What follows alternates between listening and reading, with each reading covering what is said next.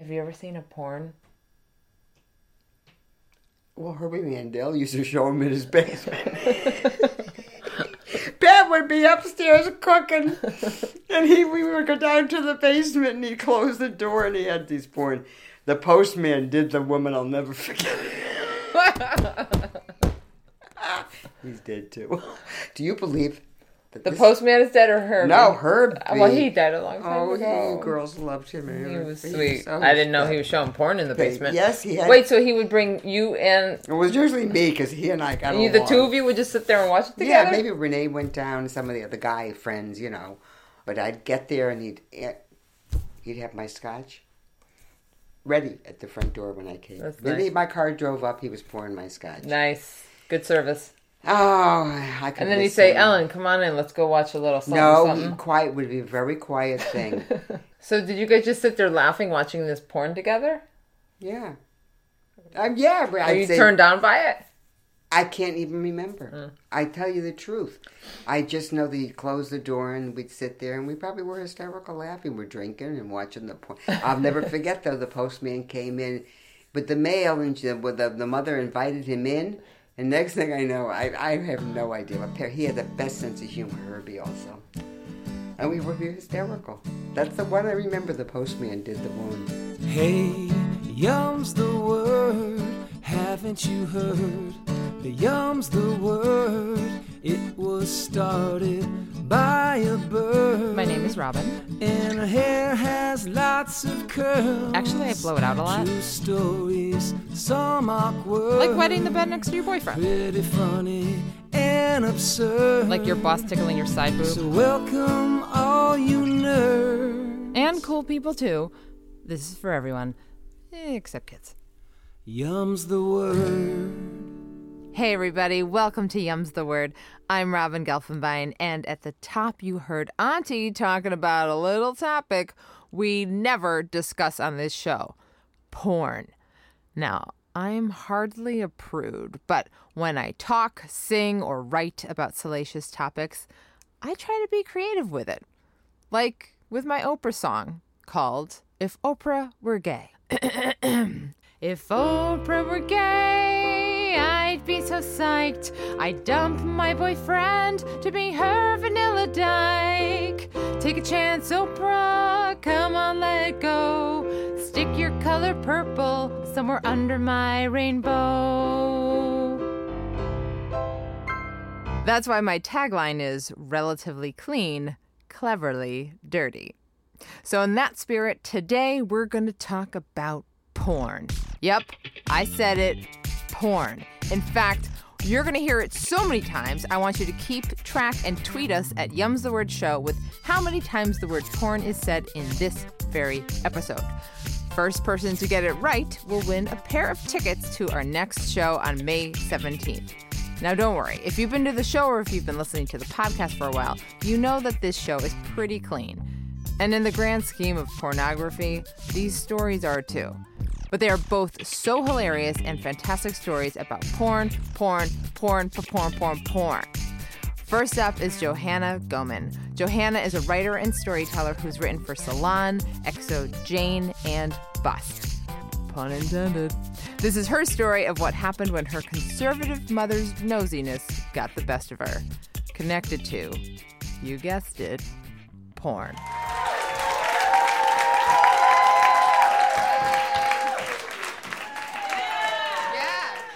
I'm, uh, I'm having this irrational fear that my birth control ring is going to fall out of my vagina while I'm talking, which I don't even think is physically possible, but I feel like in these shorts, it's like just going to happen. But anyway, so um, I grew up in a really small town in Indiana um, in a very large, very Catholic family. I have six brothers and one sister. So, needless to say, when I moved to New York when I was 24, it was a bit different than the rosary saying days of my youth. Um, I, I absolutely adore my family, and I actually really like where I grew up. But one of the things that kind of dazzled me about New Yorkers is that you you say what you think. like if you if you have a thought, you actually just you just say it. And this was a very novel idea to me. So over the years of living here, it's sort of like worn down my Midwestern filter. And I find myself going home and just saying things that do not play well. like just things that just didn't need to be said. Um, so my story is about one such instance. Um, this was in my uh, late twenties, and I was home visiting my family. And I was in the car with my mom and my dad and one of my brothers, and we were on our way to Red Lobster for dinner, as you do. And I'm like taking in the sights and checking out the billboards, and like I see, you know, the deals at Arby's and like where the next gun show is going to be. And then I see this billboard that's like, it says pornography, creating a new predator with every click of a mouse. And it's this picture of this like sad little girl like crying and like holding a teddy bear. And I was like, what the fuck is that? So, like, so weird. So we go to the restaurant and we're all enjoying our cheese biscuits. And I say, I'm like, that billboard was really weird, right? And my dad, like, looks at me and he's like, what billboard? And I'm like, the porn billboard. I was like, that was really strange. And he's like, well, what was strange about it? And I was like, well, porn doesn't, watching porn doesn't make you a predator. I was like, everybody watches porn. And like, I could. I could see the words like leaving my mouth, and I was like, "No, come back!" But it was too late. Like all the blood was like going into my dad's face and like draining out of my mom's. Like, and so like a little background on my parents. Well, they clearly have been very sexually active themselves because they have like 400 kids. Like when we were growing up, anything within the sexual realm was taboo. Like it was not discussed. Like my dad, for instance, he caught me trying to watch Basic Instinct when I was 17, and he actually he, he ejected the tape and then physically broke it over his knee. And he was like, "We will not have porno in this house." And like the sad thing is that it was a rental, so it was like it was like eighty dollars to replace it or something. Um, and my mom, like when she found out that I was using birth control, and I was like 23, but she comes into my room and she's like, "So, you ever done coke?" Because you know unplanned pregnancy trying to prevent that and like illicit narcotics totally the same thing. Um, but so that's my parents. So anyway we're back to red lobster and my dad is now officially like his face is purple and he starts delivering me this very angry lecture of he's like everyone does not watch porno only sexual deviants watch porno i don't know what you're doing in new york city but you're getting a lot of strange ideas and like my one poor brother who's there with us like just like sadly eating his scampi like you can see he like just wants to die. So like, needless to say, I ruined the dinner. Like, no one enjoyed their popcorn shrimp. It was just a bad night. So like I, I go home and I call my my husband and I'm like, oh God, you're not gonna believe what I did. And like I tell him and he's like, oh my God. He's like, so what must they think of me? He's like, they must, they must think I'm like clockwork oranging your eyes open and making you watch like Girl on Girl every night or something. And I was like, sorry. So anyway, it kind of like blows over and you know dies down. And then a couple of months later, the phone rings. And it's my mom. And I answer it, and the very first thing she says is, she goes, "Well, you were right. Everybody does watch porn." and I was like, "Okay, what?" And so, what had happened was one of my younger brothers had recently moved out. And when she was cleaning up his room, she found a cardboard box under his bed that contained some films. It was like Forrest Gump and The Green Mile, and and she was like, "Oh, she was like, I might like to watch some of these." So she takes a few, but of course, when she goes to open them, they do not star Tom Hanks. Like it was less Saving Private Ryan and more like Shaving Ryan's Privates. Like it was like, yeah, yeah. So um, she's very upset and is like, "Oh, is he a sexual deviant?" And I'm like, "Mom, I'm like, like I said, everybody watches porn. This is not a big deal." And she's like, "I don't know. He's watching some really strange stuff." And then I'm like, "Well, what's he watching?" And she's like, "Well, one of the pictures on the DVD, the woman had balls." Now, I don't care if my brother wants to watch women with balls, but I kind of don't want to know about it, you know? So I was like, oh, okay. And I was like, well, you know, he's a healthy young man. He, we know his girlfriend. It's fine. Like, just trying to get her not to worry. So I get her off the phone, and then I'm like, I need to investigate this further. so I immediately call my other little brother and i'm like greg listen like something terrible's happened mom found graham's porn collection and he's like bah! like he thinks this is the greatest thing ever like thinks it's hilarious and i'm like no listen graham's watching some really weird shit And he's like, well, why? What did she find? And I was like, well, she said like on one of the DVDs there was a picture of a woman and she had balls. And he just dies laughing. And he's like, Joe, she didn't have balls. Mom's just never seen a naked woman bent over before. yes. So the puzzle pieces click, and I'm like, oh, okay, okay. So, uh, more time goes by. And one night, my mom, she's been into the White Zin, and she actually tells me, she's like, Listen, I wanted you to know I actually already knew that everybody watches porn. And I was like, What? I was like, Well, thanks for like throwing me under the bus, but like, what are you talking about? And she's like, Well, my mother once told me, so my grandmother says that she once walked in on my grandfather watching some porno on like a gramophone or whatever.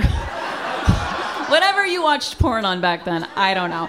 And she was like, and they had a very big argument about it. And she was like, so I, I already knew that men were like that. And I was like, oh, okay. And like, well, I could have done without the imagery of my grandfather knocking one out like to porn. I was still like, I was glad that like my mom was like, you know, she'd made peace with it and she was okay and she wasn't worried. Although I have to say, I have always wanted to ask her if she ever actually watched any of Graham's porn when she found it but I totally don't have the balls, not even naked and bent over. Thank you. I am happy to report Johanna's birth control ring did not fall out of her vagina that night. I can't speak for other times in her life, but that night it stayed intact. So that was Johanna Gohmann. You can find Johanna on Twitter at Johanna Gohmann, which is J O H A N N A G O H M A N N. Now, as you may have gathered from the top of the show, Auntie is pretty liberal and no topic is off limits. So I continued to talk to her about porn. In the Canadian Rockies, I was at the hotel. What's the, that big white hotel? Oh my God. That was a fabulous trip. Pat and I took that. We had separate rooms. So she doesn't like to sleep with anybody. Um, what's it? Banff Springs Hotel. Uh huh. And um, we get into the room, and it was a beautiful scenery, and I'm there for the scenery, and da da da. And it was a wonderful group of people. I go to my room. That was where Channel J was, I think. And I get up and I go, what the hell? I'm in a beautiful, pristine. And I'm watching porn. That was the porn. Everybody was late for dinner that night. and I I called Pat. I said, "Did you happen to guess she's on the watch?" that was a, that was Channel J. That's funny. Up in Canada, yeah. That was, and when we get down to dinner, everybody, the couples, I'm sure, went to town. I tell you the truth, and we were hysterical because everybody was late for dinner. That's awesome. So, anyway, that was Channel J. Jay for jerking off. I wonder if they were serving jerk chicken that night. Hmm. All right, up next is Adam Linn. Adam is a filmmaker, actor, and author of American Sexy. He told a story at our show that was recently featured on Snap Judgment. And this is his story about the crazy lengths he went to to protect his best friend.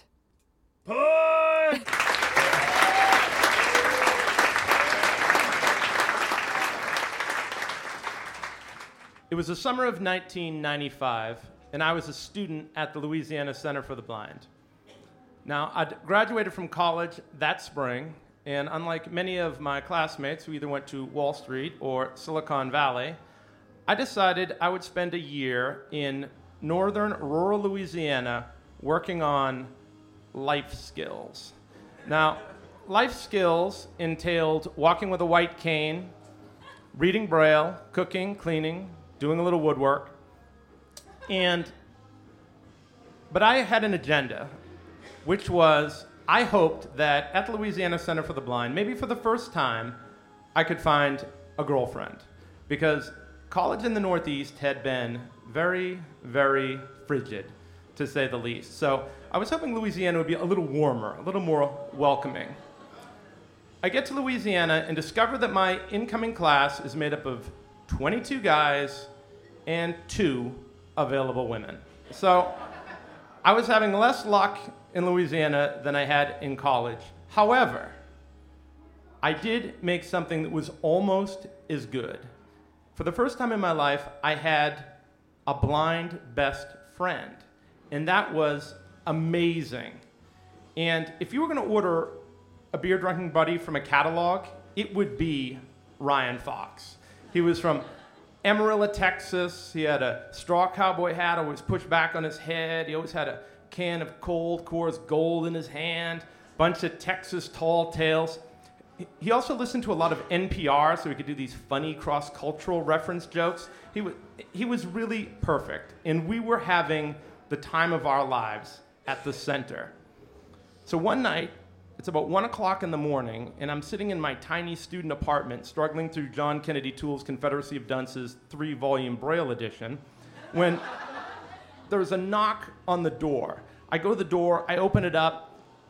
No one says anything. I reach out. It, it's clearly Ryan, but he's not laughing, he's not joking, he's shaking, he's almost crying. I, I sit him down on the couch. I'm like, Ryan, what's wrong? And then he speaks the words that would change our friendship and, frankly, our lives forever. They got sex tapes of me, and there's going to be a listening party. no. I, I, I said, What? Ryan? Sex tapes? What are you even talking about? He said, Well, William and Max, these were our primary nemesis pursuing the two women on campus.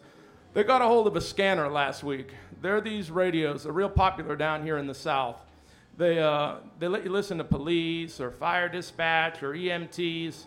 And apparently you can overhear cordless phone calls as well. So they caught me on one of my sex chat lines and they recorded it, and now they're going to have a listening party and everyone's going to come. Now, I am very naive. I said, Ryan, I'm over here struggling through a three volume Braille edition, and you're spending $5.99 a minute on a sex chat line. He's like, no, no, no. Buck 99 is a cheap one out of Dallas. I'm like, well,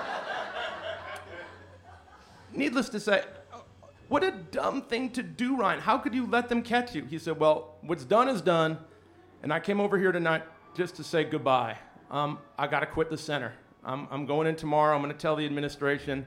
I'm jumping the first bus back to Amarillo. I'm done.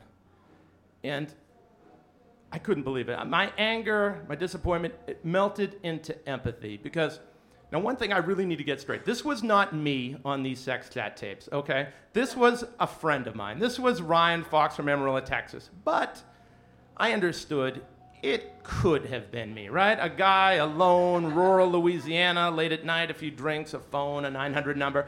Uh, It could have been any guy, right? So I felt like I was in this just as much as Ryan was. I said, Ryan, we can figure this out. What can we do? Can we go to the cops? Little southern cops aren't going to care about the sex chatter. Uh, go to the administration of the school. I doubt they're going to care because they're conservative. They try and keep things quiet. Then it hit me. It was one of the first times in my life that genius fell from the sky and was born fully formed from my head. I said, Ryan, this is actually pretty easy. All we have to do is break into William and Max's apartment, ransack the place, find the sex tape, destroy it, and escape into the night without getting caught, and you can stay at the center. So the silence that came from the couch, I interpreted it as an appreciative silence. So, so the big plan. Luck was on our side in that the listening party was scheduled for Thursday night, and Ryan had come to me on a Tuesday. The reason being, Wednesday nights at the Louisiana Center for the Blind are dedicated to bus trips to Monroe, Louisiana, about 30 miles to the south, for country line dancing. And so I knew that most of the young people on campus would be down there shaking it to achy breaky heart. And we would have a slight window to pull off our break in. So I also knew I knew we needed one thing, and that was a co-conspirator. And I knew who that was going to be. It was going to be Tony. He was a 55-year-old former auto mechanic out of Hot Springs, Arkansas, who had recently lost his sight to macular degeneration. And he disliked William and Max almost as much as we did, and he loved anything that smacked of rebellion. So I went to him, I said, Tony, I need you to go to the apartment manager as soon as the buses leave for Monroe, and pretend that you've locked yourself out of your apartment. Get the skeleton key and casually walk across campus, unlock William and Max's door so that we can later break in. So, Wednesday night comes, the buses leave for Monroe. About 15 minutes later, Tony comes by, knocks on the door, says he's done his part. Now, it would have been great if Ryan and I could have just run across the parking lot, broken into the apartment, done everything we needed to do. However, there was still one enormous obstacle we had to overcome, and that was the night watchman. Now, all of the roles at the Louisiana Center for the Blind are fulfilled by blind people, including that of night watchman. But those, those of you in the know will understand that there are the blind blind, people like Ryan and me who didn't even have light perception. And then there are the sighted blind. These are people who can see a little bit, but when you don't want them to, these guys can see with the visual acuity of, say, a hunting falcon. And that was very much Roland. And he was sitting in there in the activity center, peeping out the window every minute or so to make sure that exactly nothing like this ever occurred at the Louisiana Center for the Blind. But I had a piece of information on Roland that was very important, and that was that he suffered from night blindness. So while the sun was out, he could see anything he wanted to see. But as soon as some shadows came down over that parking lot, we were good to go. So, but it was the summertime and it was Louisiana and the sun was this huge golden ball in the sky and we had to wait until it was dark enough that we could make our move. So Ryan, Ryan and I are there in my apartment. Our hearts are pounding, my hands are sweating, my mouth is dry. It crossed my mind a million times. I should not be going to do this, but I felt as if I had no choice. We'd put on black sweatshirts and black sweatpants. I I was even going to put socks over the end of our canes, kind of act as sound condoms. So, but finally, we couldn't wait any longer.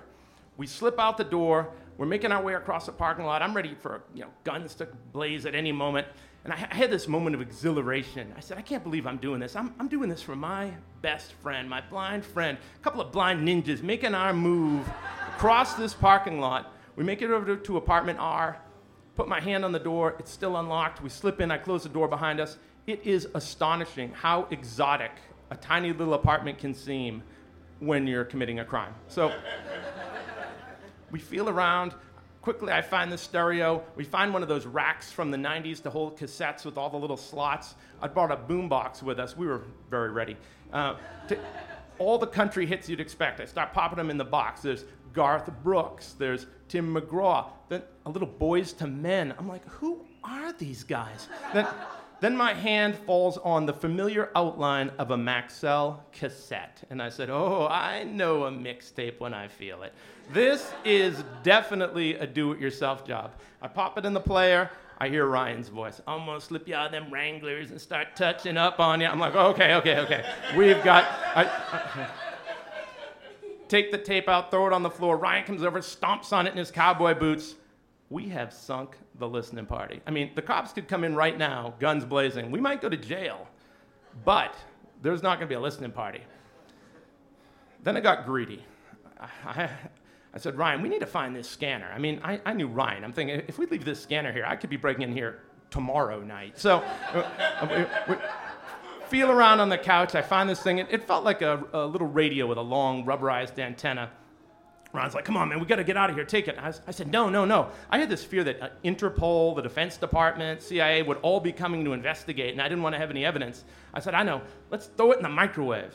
So, like I said, genius only ever came to me the one time, the plan. So, so I, I run over, I throw it in the microwave, I turn it on high if you've never done that before, it's really surprising how quickly circuit boards start burning, plastics melting, toxic smoke is filling the apartment.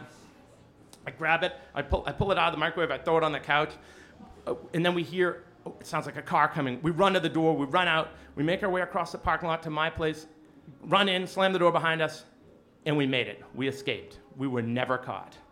So.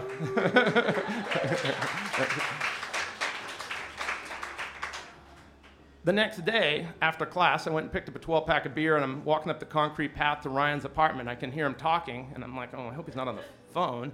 Uh, and I, I, I, get up, I knock on his door. Eventually he comes, he opens it like three inches. I'm like, hey man, I got some beers, want to celebrate?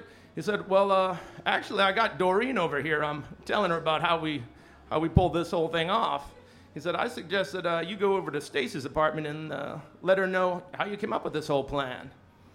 And so I did go over to Stacy's and I did let her know how I came up with the plan. And so not only did I end up keeping my best friend at the center, but I also ended up coming away from the whole thing with a girlfriend. So.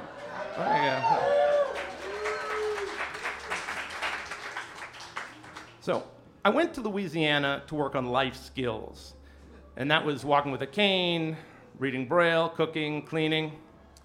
What I never could have imagined was that organizing a conspiracy, breaking and entering, destroying property were the skills I really needed to develop to finally get the life I'd always wanted. Thank you. That was Blind Ninja Adam Linn.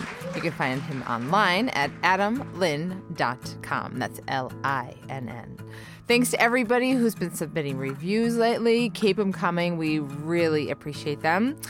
Also, Auntie's 75th birthday is coming up very soon, and we want to pay tribute to her. So please tell us all about your favorite Auntie moments, why you like Auntie, why she makes you laugh, and we'll be featuring some of those online, on the podcast, and actually with her in person. You can send all of that or even just a simple happy birthday message to Yums the Word Show on all social media. Just take your pick. I will keep my eyes out for it. Also, our next live show is Tuesday, May 17th. You can get tickets and details at yumsthewordshow.com, and we hope to see you there. And finally, we cannot finish this episode without remembering the one and only Prince. We just so happened to be recording this episode on the day that he passed, and he was an unbelievably talented man, a truly unique artist, and so much more. The world has lost such a legend, but his music will live on forever. Rest in peace, Prince. The stories you just heard were recorded live at Le Poisson Rouge in New York City.